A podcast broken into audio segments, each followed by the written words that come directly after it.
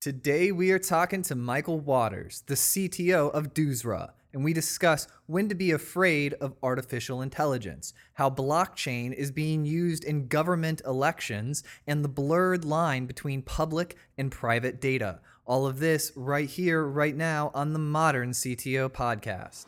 Here we go. This is the Modern CTO Podcast.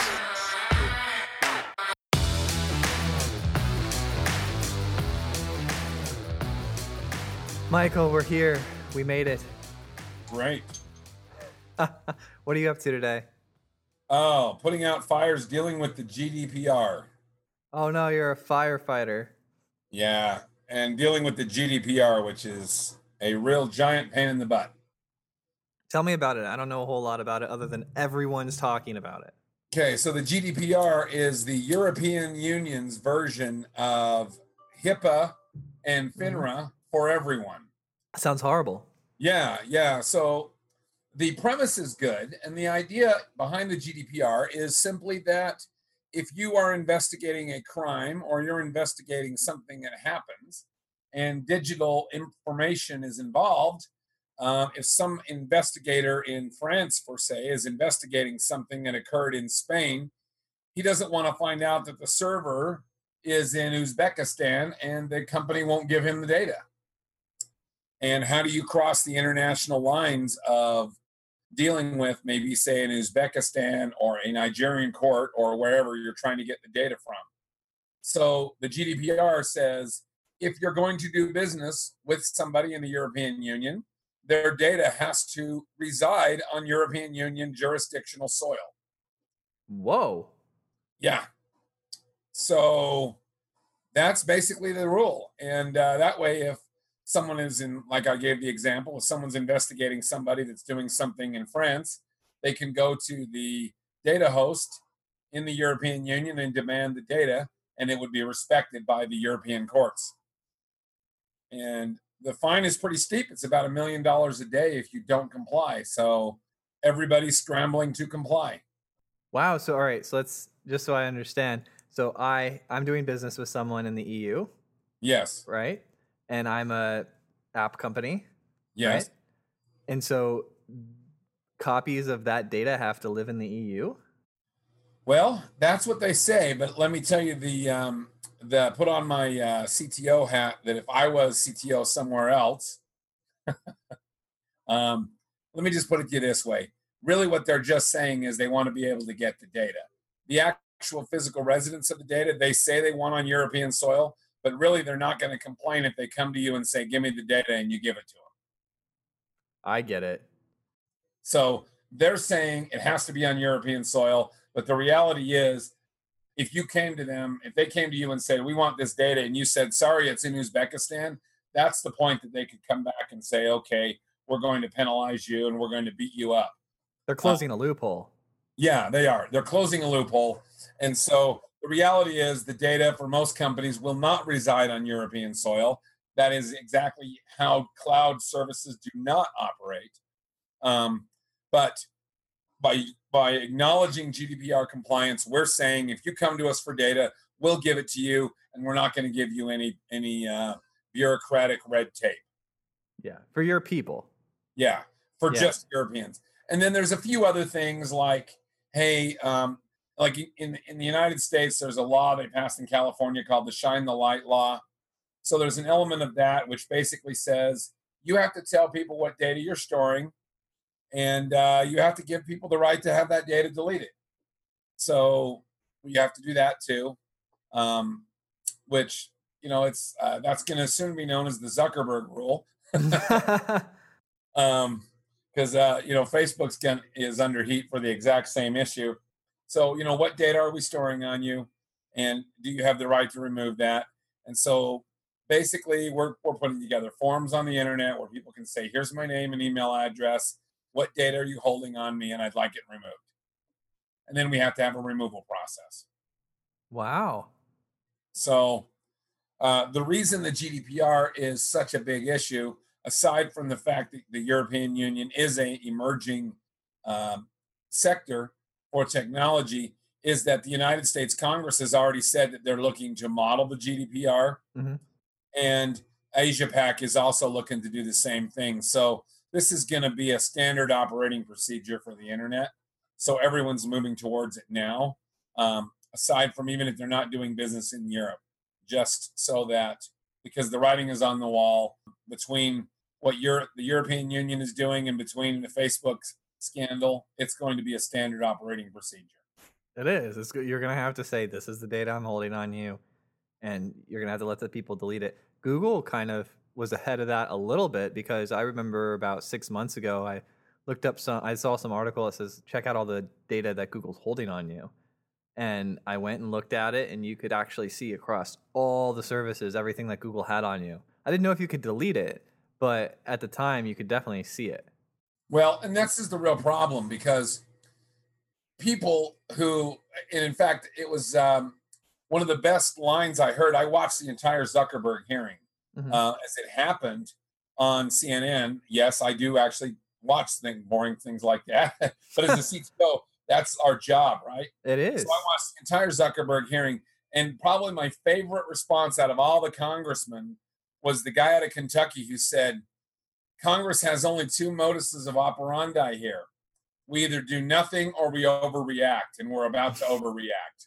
I, I saw that post, that exact post that says that they either do nothing or they overreact, and then he was encouraging them not to overreact, but to take logical measures. Yeah, and so that's what's happening is um, all the tech companies are saying, yeah, please do not overreact, because the reality is the average user uses their cell phone, and as much as they say I want to be private, if we actually took away all the stuff that they say they don't want us to have, they would go, my It'd smartphone revolt. doesn't work. Yeah, it's not smart. it's not smart anymore. And so people have to understand there there is this two-sided thing to a smartphone.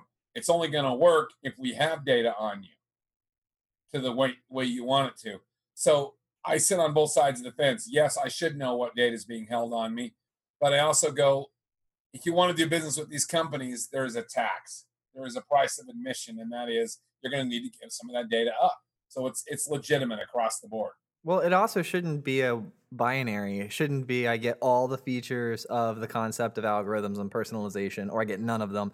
I like the middle thing, and I I know it's more work, obviously, because I write these systems, but I do like the ability to be able to see what general points are being stored about me, so I can decide the personalization of them knowing, you know, my last doctor's visit is not something I care about. Like, I don't want that. Like, I want them to know my YouTube watch history so I see relevant videos, right? But I don't want them knowing, like, certain items that they may have figured out, like my travel patterns from, like, my Verizon data. Like, I don't want you to know that. Like, you can know, you can design your algorithm well enough where I am on demand, like where I am, am, am in this moment. You don't need a six month history, trailing history of where I've been. Well, yeah. In fact, uh, a company I was involved with a startup years ago. We were a social networking company, and so we used to sponsor events where we'd bring people to teach them about social media because it was still emerging technology. And the most common question was, "How do I participate in social media without having my information be public?" And my response was, "Don't get on social media." yeah. I mean, it, it, the nature of it is sharing but to your point is exactly right. We have to find the middle ground. And, you know, I, in fact, my second favorite quote on uh, those congressional hearings was right out of Jurassic Park. And I don't know if the senator intended to quote Jurassic Park or not, but he said, Your data scientists were so obsessed with what they could do, they didn't stop to think what they should do. And, and I was like, Oh my gosh, that's right out of Jurassic Park. Um, but that is another point right there that needs to be addressed is just because we can do it with data doesn't mean we should do it.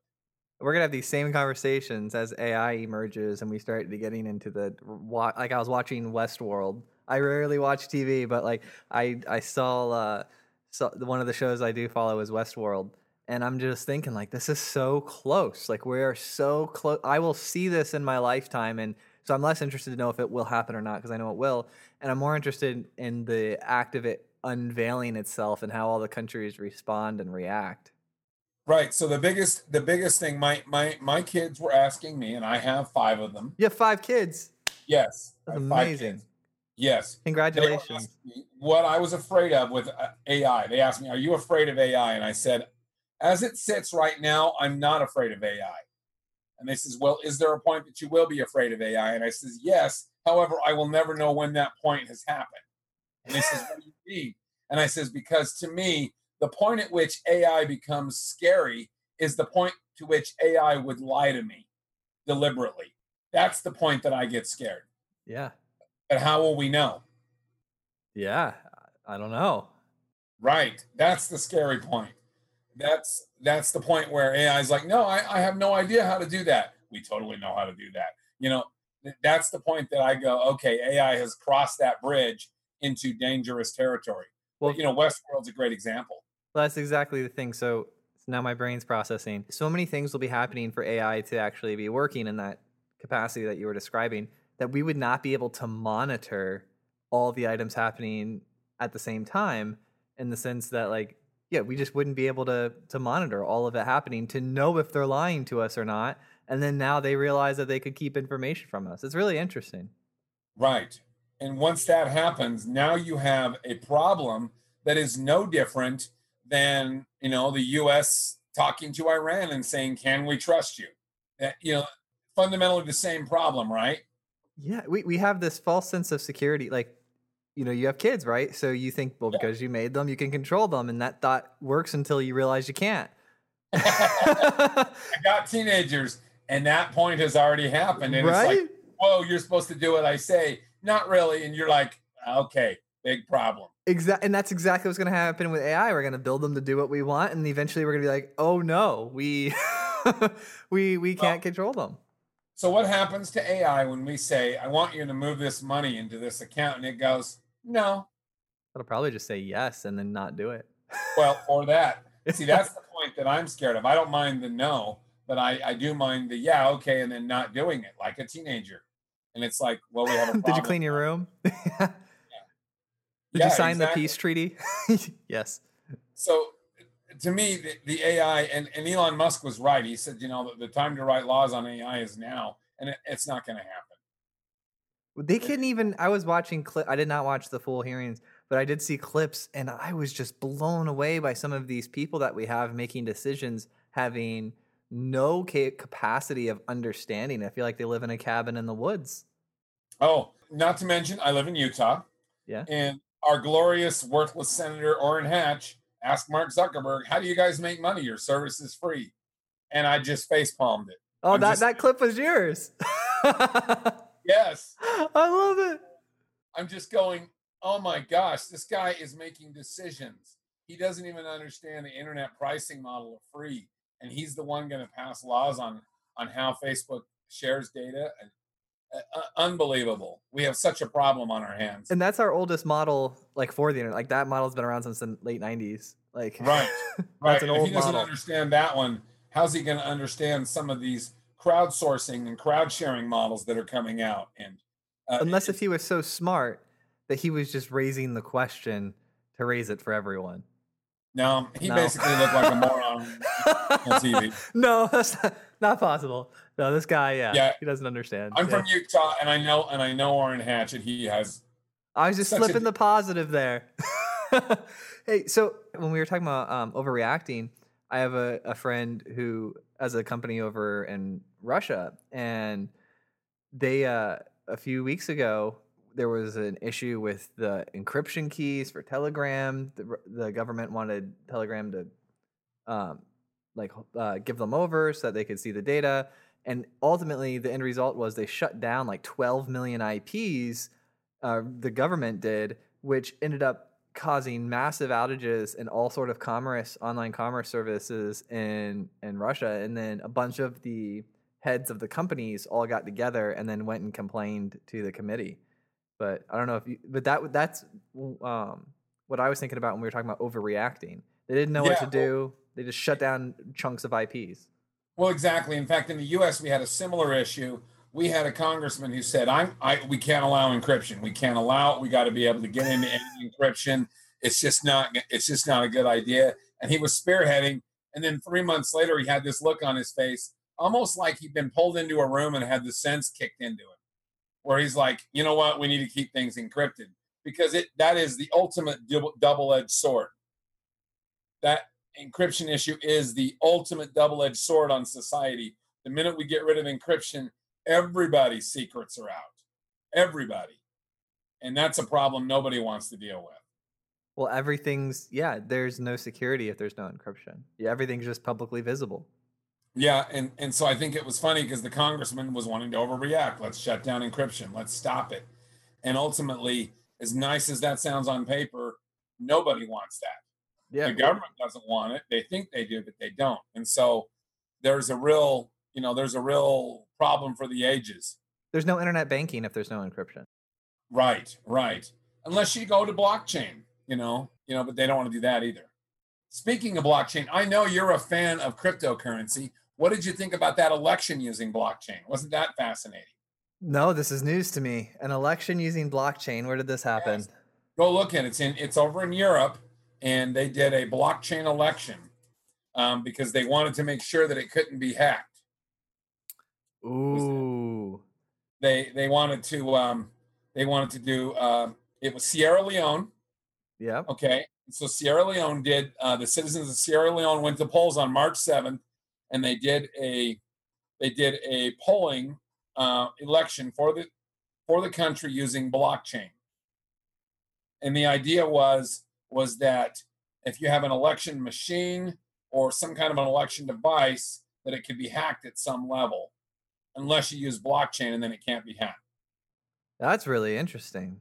Yeah, that really got my head spinning because I'm thinking, you know, I didn't support electing in the US online for that very reason. I thought, you know, someone's going to hack it or control the election, then it's over. But using blockchain, I might rechange that idea.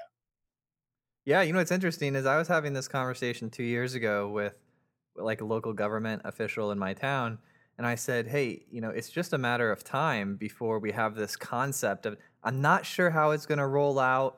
Like, I'm I'm just not sure, but." there's going to be some sort of way where you can like transparently monitor the code base or it's going to be some sort of group system there's going to be some way or fashion in order to allow me to pick up my phone and have an election coming up and i just say yep i want this right because the whole reason we have elected representatives is to go represent us because we physically couldn't be there like historically, right. we would we would our whole town would say they're the person that's going to go there and represent us because we can't take our whole town there and raise our hands and vote. And then we don't need to do that anymore. We can all vote in real time now because we all have these devices. I mean, right. In fact, people don't realize our elector system stems from the ancient Roman Empire. And what they used to have is the Roman Empire was so gigantic that the they, the sections of the Roman Empire would, would put an elector and they would send him to Rome to vote for him because to get a message to Rome would take six months. Yeah. And, and so this was like, okay, you're an elector. Your job is to go to Rome and represent us. And our founding father said we have the same problem. How do you get somebody halfway across the country um, able to, you know, so the elector system was put in place? Well, I think blockchain can eliminate all of that. Yeah, that's and you know it's I was describing um, I wasn't thinking of blockchain at the time, but the bullet points of the properties that I described of the system that would make this possible this transparency, this shared code base, this common understanding. I mean, that's blockchain. Right. I just didn't realize that the conversation I was having was about, you know, I, I was imagining something different. I was imagining like a open source project where we know the code's running in the servers, but then we could actually have some sort of window into watching the code run on the server so that we know. But like we would have to invent things and like you know these concepts don't necessarily exist and then i was now that we're talking about blockchain i'm like nope that's the way that it's going to happen yeah so this is I, I, I sent a link in the article on the group chat you can check it yeah. out to me um, if nothing comes out of the bitcoin revolution but blockchain that is it that can be the way uh, imagine a congressperson being able to say how do you guys feel about this issue and have people be able to vote through a blockchain system and know that he's actually looking at data that's real and not hacked Right. And that's really what it's about, right? Non-hack data. And blockchain's the only there's too much temptation to try and rig an election either way. And blockchain might just very well be the salvation for that. Oh, I want to know about your company. First of all, I want you to pronounce it for me. Duuzra. Duuzra. D U U Z R A. Duuzra. How did that name come about? Um, it's actually it has to do with um, rugby. Oh, rugby. It's a rugby term. Oh, So- gotcha. We're a UK-based company, even though I'm the CTO in Utah. Mhm. Uh, we are our US headquarters is on the Silicon Slopes in Utah, so that's that's where we're based out of. But our headquarters is in the UK. We are uh, we operate in an extremely specific niche. We are in the seminar and event industry, but we do something that no other event can do, and that is we provide you real-time, accurate data, both u- uh, unidirectional, omnidirectional data points. So, for example, if you're at a seminar and you're showing a PowerPoint presentation and you're running through the slides, how do you know of the people in the audience who's looking at that slide, who has questions, who doesn't have questions, who finds the slide interesting, who doesn't find the slide interesting? You know, all of that information we capture with our company. And what we do is, is we provide uh, whether you use your own smartphone or you use an iPad or you use an Android tablet. As the slides change, they change on your tablet or phone, and we monitor that data of you looking at the slide. And if you want to ask a question, you can type it in right there on your phone. Ask that question, and it goes up live, either anonymously or non anonymously to our speaker, who then can answer the question real time as they talk. Ooh. Yes. We can also push data up and downstream. By the way, Joel, for what you do, we'd love to host an event too. And I'll say we'll do that for you for free just to get our technology out there. Dude, that your technology sounds amazing. Yeah. Yeah, that's awesome. So, on top of that, the big issue is I just got done with you at my seminar and I want to make sure you retain the information. So, we have polling where we'll say, here's a question, answer it. And people can touch their screen and answer it. The data is captured real time. We can throw it up on the screen. We can see how many people think this way, how many people think that way. We have lots of pharmaceutical companies that use this to train doctors. They ask about dosage, when they're going to use it, and how they're going to use it. And then the questions are, the answers are posted on the screen, and they can say, okay, these, the people that answered this got it right. The people that answered this got it wrong. And let me tell you why. Wow, that's really smart. So, is medical conferences? Uh, my brother and stepmom are both physicians, and I was actually having a conversation with him the other day. He was at a continuing education conference, and that sounds like it would be super useful there. Oh, that's one of our biggest clientele. We already are dealing with so many uh, pharmaceutical and medical companies that do their conferences, and it's expanding quickly there because people recognize these pharmaceutical companies say, we want to know that when we teach the doctors how to use this pill, that they're really getting the information. And so that's where you can't do that with a normal seminar. You can't say, here's the dosages recommended, and know that when the doctor walks out the door that he got it right. But with our technology, the doctor's answering the questions on the screen, the data is going up there. The presenter's able to say, okay, everyone who answered B got it correct. Answer C and answer A are incorrect. And they're able to correct the doctors right there. And after the fact, after the seminar, we can send that data to the provider, and then they can send synapses of that information over to the doctor and say, just for your records, we noticed you got these issues wrong. We can then correct you. This is brilliant. It's absolutely amazing. And it doesn't have to be for medical, it can be for anything. It can be for tech support, it can be for new product launches, it can be for anything where you want to make sure that the information goes from your mouth to the head of the client. And in a fun and interactive way. I mean, we have contests where you say, you know, the first to answer gets a reward. Um, you know, uh, we have hotspots where there'll be a picture and say, where are y'all from? And people touch on the United States or the world where they're from, and it shows up on the screen. So it, it brings interactivity to seminars. Uh, it's fascinating technology, and we operate in an extreme niche that really nobody's in. And so our technology is just, I like to say we don't have competition with what we do because we really don't. No, and your website looks awesome. I'm Yeah. yeah, I was looking through right now from the training and your the client list. How many people do you have at the company? Um, we're growing fast. We we are actually a virtual company, so we have just under 100 employees, and uh, we're all over the world. We've got them in Dubai, um, UK, Germany, um, Netherlands, which makes my job as CTO one that never gets sleep. Yeah. I got. I mean, I had a conference call that was my time three in the morning, and I had another one that was my time six in the morning, and then I had one that was later in the afternoon, and then one that was later in the evening. So I work a wild and wacky shift. I work in two to three hour segments, broken up by two to three hour breaks, and I work that way all the time. But the company is growing and things are going well. Yes, like I said, in the pharmaceutical world, we're growing like gangbusters. We're signing uh, companies up uh, on a regular basis, but we're reaching out into all conferences, uh, tech conferences. That's the new big thing. Hey, we want to teach you about a new type of technology we have, a new server type or a new server configuration. And then we want to be able to poll the audience. Did you learn what we had to say? What did you find most valuable? What did you find least valuable? And later we can say, of this slide presentation that was 75 slides long, this slide that we thought was rather uninteresting, everybody was looking at and staring at and going, wow, that's interesting information to me. So now we know that our next tech conference needs to feature information about that.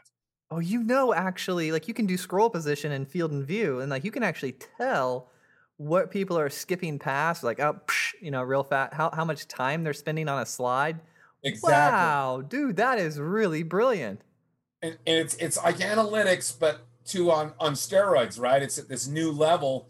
And really, uh, what's interesting is everyone said years ago um, that once everything got virtualized, where people can meet from home and do stuff like you know Zoom or uh, Ring Central, that that the meetings in industry was going to die away because people could just sit from their home and have these meetings. Well, what's actually happened is seminar industry has actually increased. Yeah, it has. A little bit. It's gone up like crazy. And now there's seminars on everything. Because now I get to meet you, Michael. And like right. we get to meet more. It's just like the mail industry. Everyone's like, "Oh no, the U.S. Postal Service is going to die because of email." Nope. Everyone started shipping packages, and it's doubling and tripling. Yeah, exactly. And so now what's happening is the seminar industry is growing, and now a new problem is emerging. We're at a seminar we're teaching people about maybe uh, ruby on rails the new version. Let's say we're teaching all these developers about the new versions of ruby on rails. And what our biggest concern is these developers are going to go home and forget what we told them or they didn't quite understand about the new update. Well with our technology you're going to be able to pull the audience. You know uh, what's the proper command for this? What's the proper way to execute this this query what's the proper way to launch this on the server and the people are going to be able to answer on their phone we can give out prizes we can do whatever to encourage people to answer. But in the end, we're going to see people aren't getting this piece of information or they are getting this piece of information. And then you can interact with them. Well, there's that, top, that, there's the tension there's tension in the audience or there's a common question whenever you get the data set. So there's some if if two people aren't understanding it, half the audience isn't understanding it. Right? That's correct. So and yeah. Yeah. You're right on. With our technology, we can address that. On top of that, we let them ask the questions anonymously. So no one has to feel stupid. They can just right. ask the question. And I don't know who's asking the question, but I'm answering it. Right. So that, and then the other thing that our technology does is we actually pass down documentation. So if we've got um, PDFs or whatever, we can push those right out to your device oh. at a certain time during the event. Nice. Yeah. So that we're taking events and we're taking an event from a, a level of I went there and I met some people and I learned some things to uh, almost a university grade of an experience where we control the content, we know who got what content, we tested them, and we can now push out to them. And now, by the way, we can go and say, come to another one of our events. Now, here's the thing. Do you offer post event analytics? Like, can I take that presentation home with me and review it? And then does that keep adding data? Yes, absolutely. Oh, it's so smart. Yeah. So, like I said, we're the only ones doing it uh, the way we do it. And it's such a emerging technology that I'm excited to be aboard it. It's absolutely going to be uh, a new standard. You won't have events in the future unless you have some kind of way to control the content control the education point of it and control the analytics. It just won't be smart events. Yeah, well, the the precursor to all of this was the tweet the question at me, and then some microservices came out that were like ten dollars a month or twenty bucks a month, yes. where you could actually text a question, or there would be some poll, some web page you go to. This is a whole other level. Exactly. Yeah, and that's and that's exactly and then and what we're finding is is uh, pharmaceutical companies. Uh, I can't I can't say because of the proprietary nature of our business, but we're finding that it is a very very lucrative, uh, very expensive venture that they're very much willing to pay for. Well, it's there's value. It's a value exchange. You're providing yes. them an incredible amount of value to be able to construct their talks and their data and the way that they explain information. It also now gives you a qualifier. If I'm the conference organizer, I can see which talks did the best. Exactly. Now you're getting it. It's so funny to tell somebody, hey, this speaker nobody cared about. They weren't really listening to him. And you say, well, you know, he thought he did a good job. And I say, the analytics say he did. Yeah. And and then the opposite of that to say, this guy, you need to bring him in on every one of your events. Everybody loved him. Everybody was listening to what he said. They were going backwards and forwards to the slide. They were asking questions. They were engaging the audience. And so now you know, rather than just guess, you know who the, who the rock stars are at your events. Yeah, because the the days of just going off the feeling of the feedback you get from two or three people, I mean that's great and that's worked until now, but you know, people often there there's a lot more left unsaid than said. Exactly. And this exactly. allows that information and data to come out. And it's funny because once companies actually see what we gather at events, they quickly grow. And that's why I'm saying we're growing to the point where they just won't have events without us because they're like, we, we just now realize we can know things that we thought you could never know. Yeah. Now that we know we can know them, we don't want to go on without it. No, there's we actually have conference. I went to a emerging conference at like I think this was year two or year three, and it's like doubling or tripling in size every year in Tampa, Florida, and it's called Synapse, and we have them on the um, show this week because uh, I went and met with them, and I actually went to their conference this year a few weeks ago, or maybe about a month or two ago, and it was amazing, and it was just all the emerging local technology, and it was held in um, like a hockey stadium, and it was really really cool. So I'm going to mention this to them because they had Absolutely. like 40,000 sessions. they didn't have 40,000 sessions, but they had a lot. Well, imagine imagine if you will in an event like that where the speaker gets up and he starts going through his slide presentation and everybody's smartphone and or tablet while they're at that presentation is moving that slide is moving as the presenter talks and people being able to ask questions and engage with the audience doesn't matter how big imagine the value for that. I mean, it's just it's priceless, right? Yeah. So so the person giving the talk, I'm getting a little detailed, but I'm just curious. The person giving the talk, they put it into the system prior to giving the talk. They're given the system before yes. by the conference. Yeah, they give us their slide presentation. We load it in, and then they control it from there. We'll give them an iPad, or they can use their own cell phone, and they can push a button. And as they push the button, everybody in the audience's phones and/or devices will move to the next slide as they're talking. Now, so, can I, as a participant, can I, uh, and here's the product part of Joel coming out.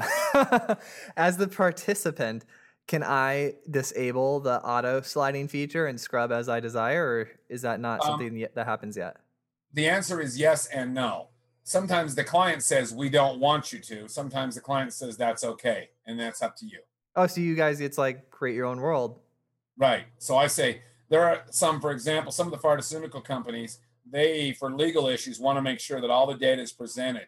And so they say, you can't stop it. You're going to move through it um, and you're going to get the information the way we give it to. Other ones say, hey, let people move back and forward. We're okay with that. Um, you know, let them, especially with the analytics, because we want them to see what is interesting, what is not interesting, that kind of thing.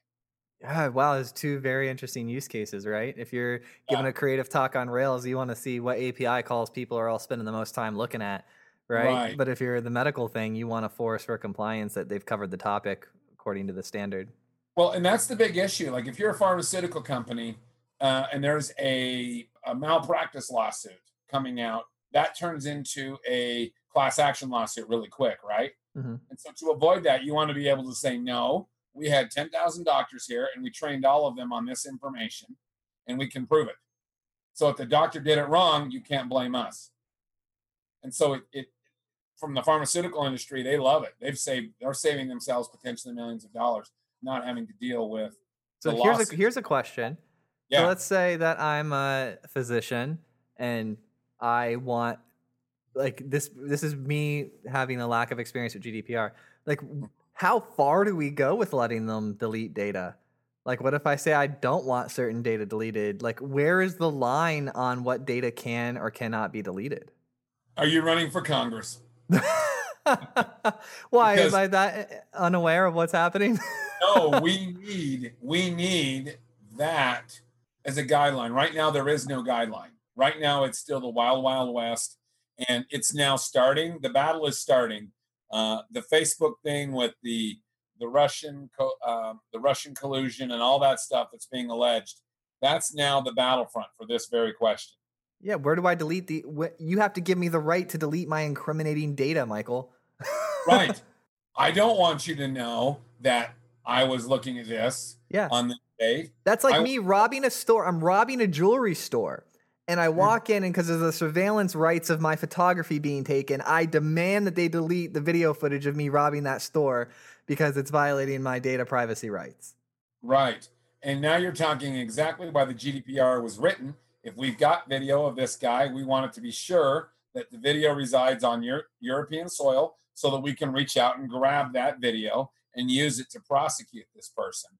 And like I said before, that's the rule, but the reality is they just are telling you you can't use it's hosted somewhere else as an excuse not to give it to us. It'll be so interesting to see how this plays out over the next couple years.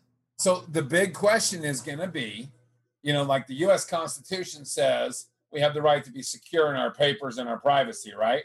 hmm And now the question comes in, yeah, but when you put that online, where is the line to draw?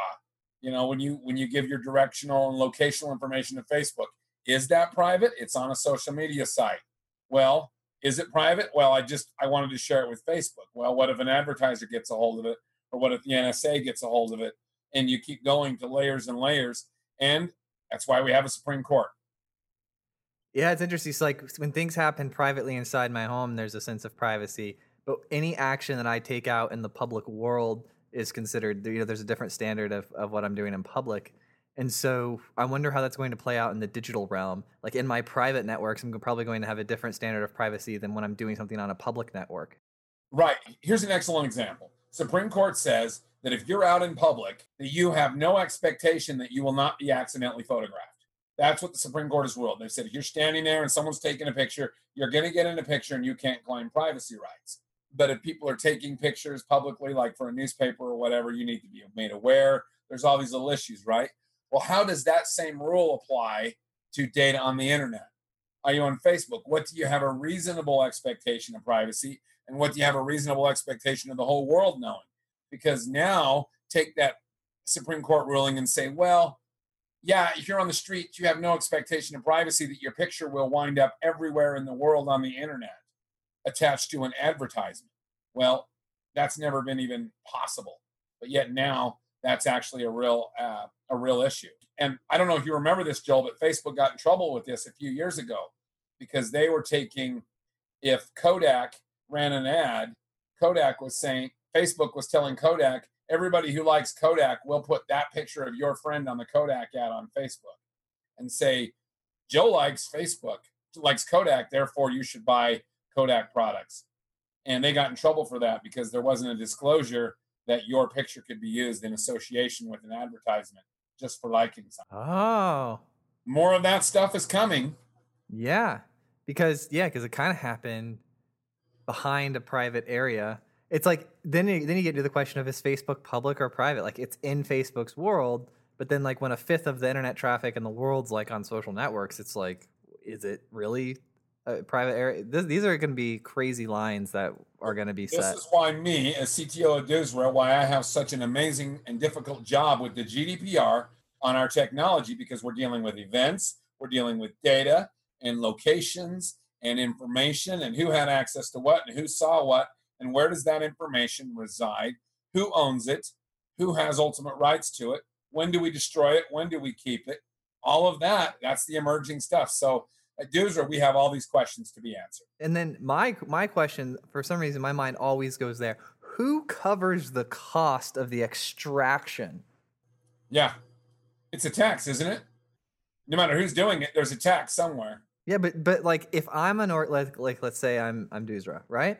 Yep. If a government comes to you and demands some information, you could out of the kindness of your heart absorb the cost as an operating expense, something you have to do in order to comply, like a like a tax type thing, and then do it. But at what point like who sets the standard now of how much cost they can like leverage against you how many times they can request data and then how complicated is the data that they're requesting and like if they tie you up as a resource and they tie up two or three maybe sql people as a resource or people that are just being forced to write sql to comply like if, if they tie up these expensive resources like how much of that is allowed?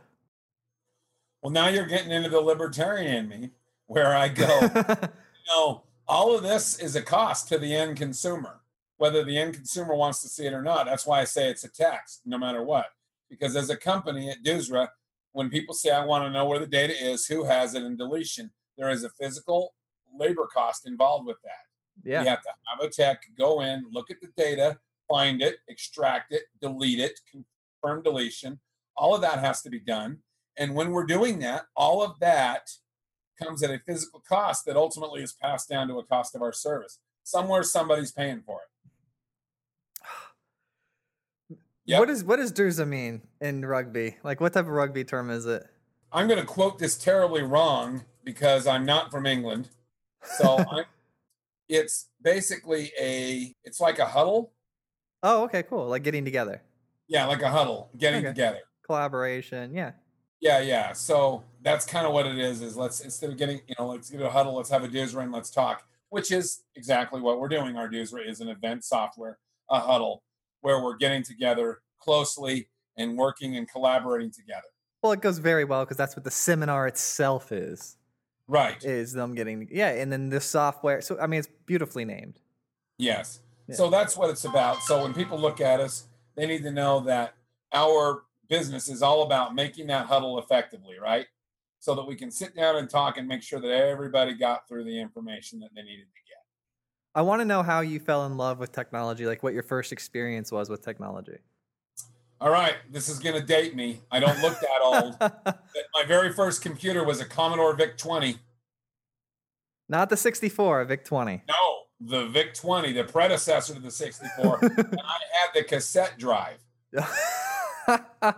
oh I- man.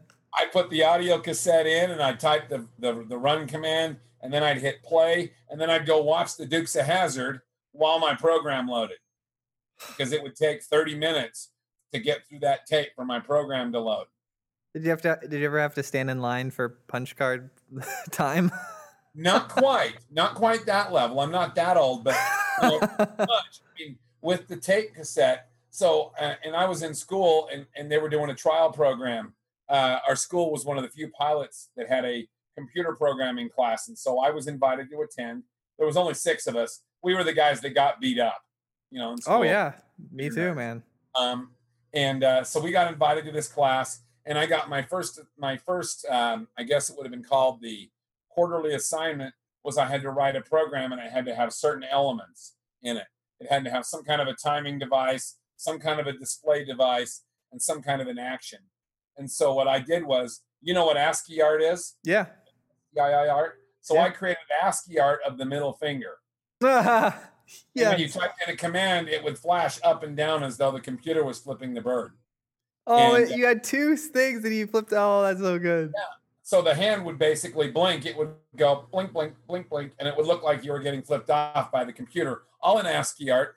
It's Um, like I it's tried- like eight zero zero eight yeah, five. exactly. And so I wrote this program, um, turned it in. My teacher said, as far as what you did with the programming language you had, I'm going to give you an A plus. This is absolutely the best program in the class. She goes, but I have to give you a C because of content.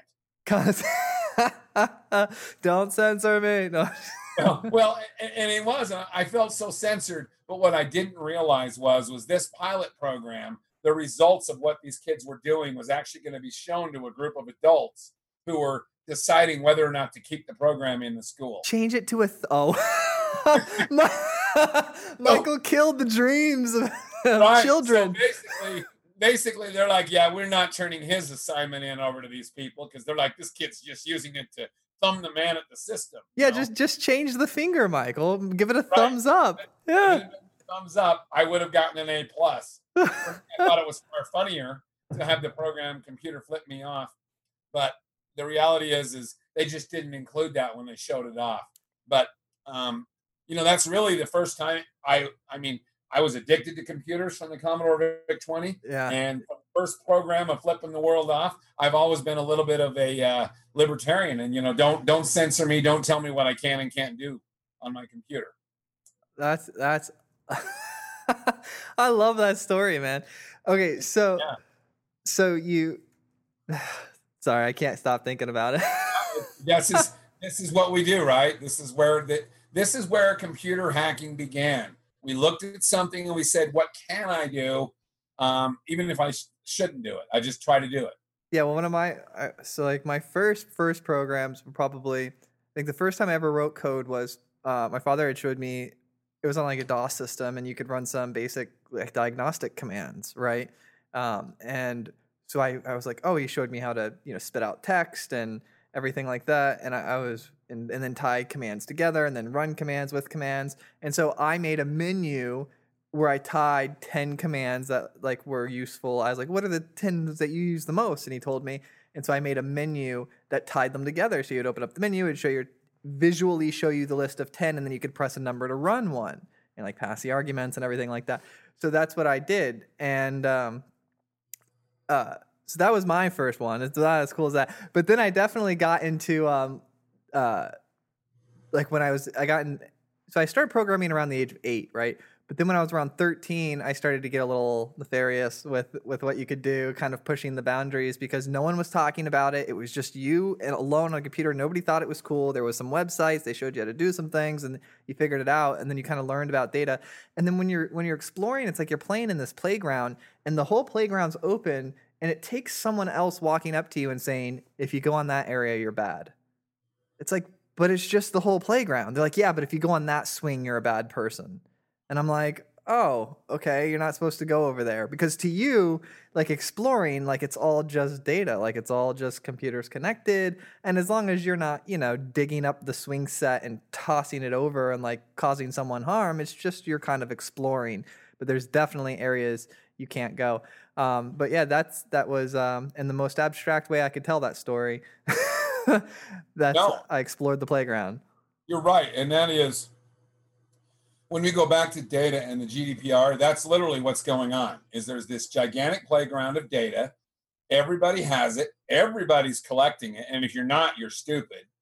So everybody's collecting this data, and suddenly people are starting to say, "You mean you can influence elections? You can turn the tides of entire countries' destinies if you play with data properly?"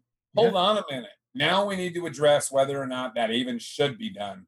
And uh, you know, it's that's that's kind of the issue right there. It's a whole new world we're living in, and so this that's I mean when we talk about uh, when I talk about Duuzra and the GDPR, we're at the forefront just like anybody else of what can be done with data and who owns it and what rights you have to it.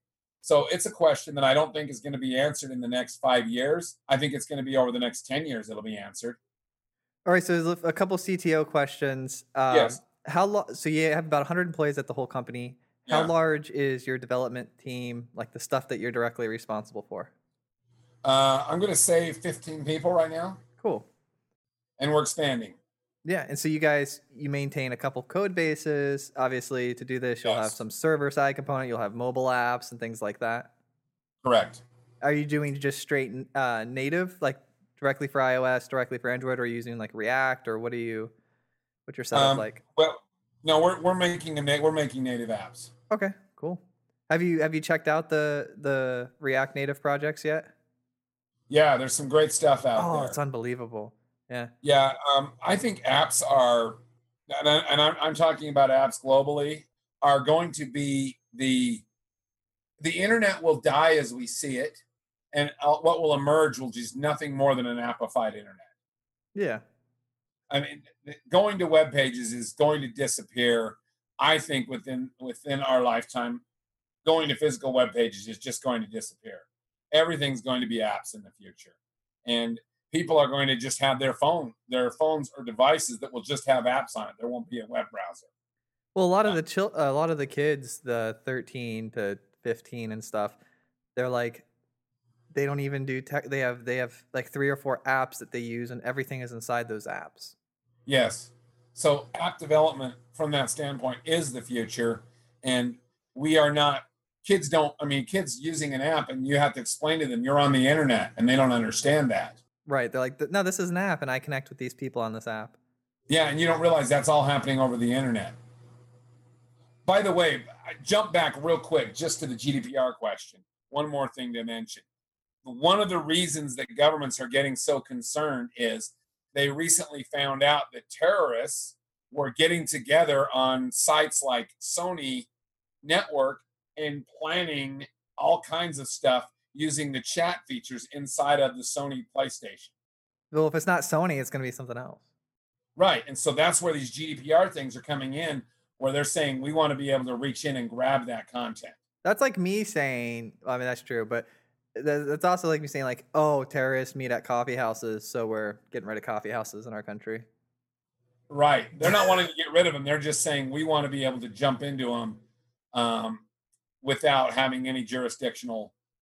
Uh, that's know, just land- so tough, though, because it's like it's tough because then the company has to actually open a entire door to a government yep. that at their own leisure can do whatever they want and then it's just like we know about on a human on a human level we are imperfect so who happens to get voted in that position i'll tell you what i want to be elected into the position where i get to see everyone's google search history i'll make a lot of money that way it's right? total abuse ready to happen it's a new thing anyways back to what we were talking about i just wanted to mention that that's What's the, the Vic? What's the Vic twenty of today for the kids in, in school right now? What what which what should they be having? Should it should be like the Hololens?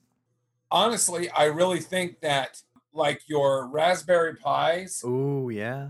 Devices like that. Like if I and I've and I've got a kid growing up getting interested in computers, so I'm very happy with him doing that. But I if I give my kid a project, I want him to play with the Raspberry Pi. I want him to play with those types of devices because really those really are the hacker devices of what the 60s and 70s were and the 80s. Back then it was 20 and try to hook up to something. Now get your Raspberry Pi to remotely access this thing and pull down this data for you. Yeah, well, the thing is, like, we software was so cool because you had a machine and it was an infinite world, and there weren't like a whole lot of machines around, right? You had your machine that was your portal to the machine universe, but now yes. the machine universe has infected our universe, and so now knowing it's it's now equally as important to know the hardware because the hardware is all around us. Like it wasn't all around us 80 eh, you know in the 80s or in the 90s. Yeah. No, and I, I I advise kids if a parent is listening to this and you want your child to grow up to be a CTO or some kind of a tech leader, giving them a smartphone and a laptop is fine, but it's not the way to get them to do that. The way you get them to become a CTO or a future product leader is you get them devices like Raspberry Pis, you buy them 3D printers, um, you buy them devices like that, devices that by themselves invite exploration, invite experimentation. That's that is how- so true because you can't take it apart anymore and understand what's going on. The components are too small and too digital and lasered on. So now you need intentional components like Raspberry Pis that are made for the education and the and the maker community or the hacker community, so that you can see how these things that you can't see are working together. The Commodore VIC 20 was basically a keyboard, um, a big thick keyboard, and you had to plug in everything. You had to plug the phone jack into the wall if you wanted to do any kind of a modem connection. You had to buy components out of a catalog, hook them up, and then try to dial up to something. I mean, and, and then you go into the Commodore 64, which was the best selling computer of all time, which still blows my mind. Um, these were all devices that, in order to make them do anything, you had to find something that you couldn't normally interact with and then figure out how to get it to interact. And that was the exploratory nature for me that got me addicted to computers. And my smartphone, it doesn't do that. I just download an app and read my email. That that crossing that physical threshold is so important. Yeah, like my kids think I'm nuts because I bought a device off a Kickstarter that failed, but the device connects to Wi-Fi and it sends any number of signals. So I set it up with a Mercury switch so that if it's knocked over, it sends a tweet, which then sends me a text message that lets me know the device is knocked over. And what that lets me know is someone is in that room and shouldn't have been. I so, love it.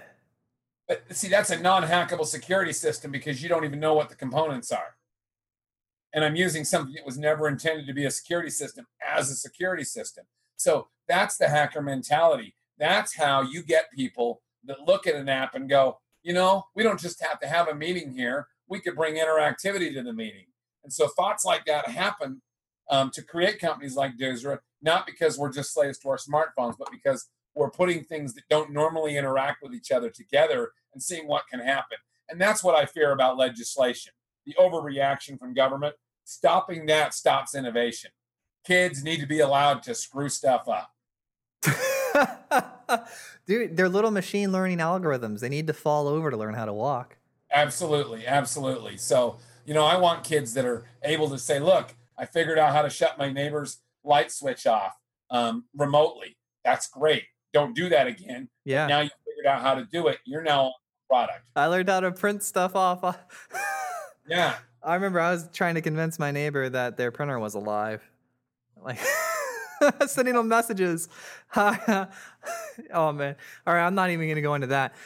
Um, yeah. Don't admit to a felony on TV. Yeah, I Don't. know. It's it's only been about a decade and a half, about 15 years, but like you know, I think the statute limitations. You know, that's another interesting thing.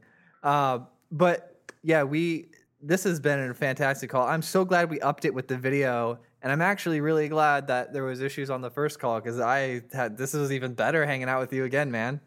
Thank you. I appreciate it. And likewise, I, am a fan of yours. I'm watching your stuff on Amazon explode, and and really, I don't put myself on a pedestal as a CTO. I just I'm a tech leader in that aspect, and I just think the kids need to be tech tech leaders. That's where we're headed. Everything's headed towards tech, and inspiring people to be that way is what we need to come. Is where yeah. we need to come.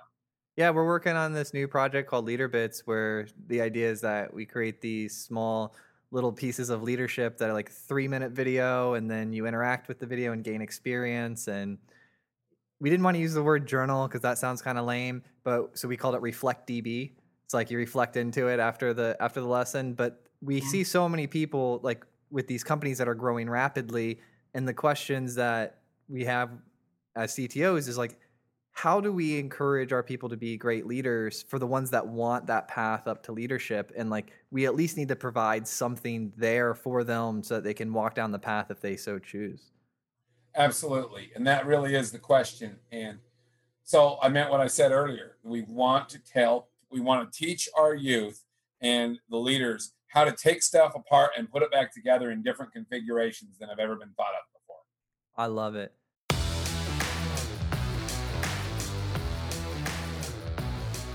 Thank you so much for listening to the Modern CTO podcast. Share this, get the word out. Thank you guys so much. I couldn't do without you. I appreciate it. You guys are the absolute best.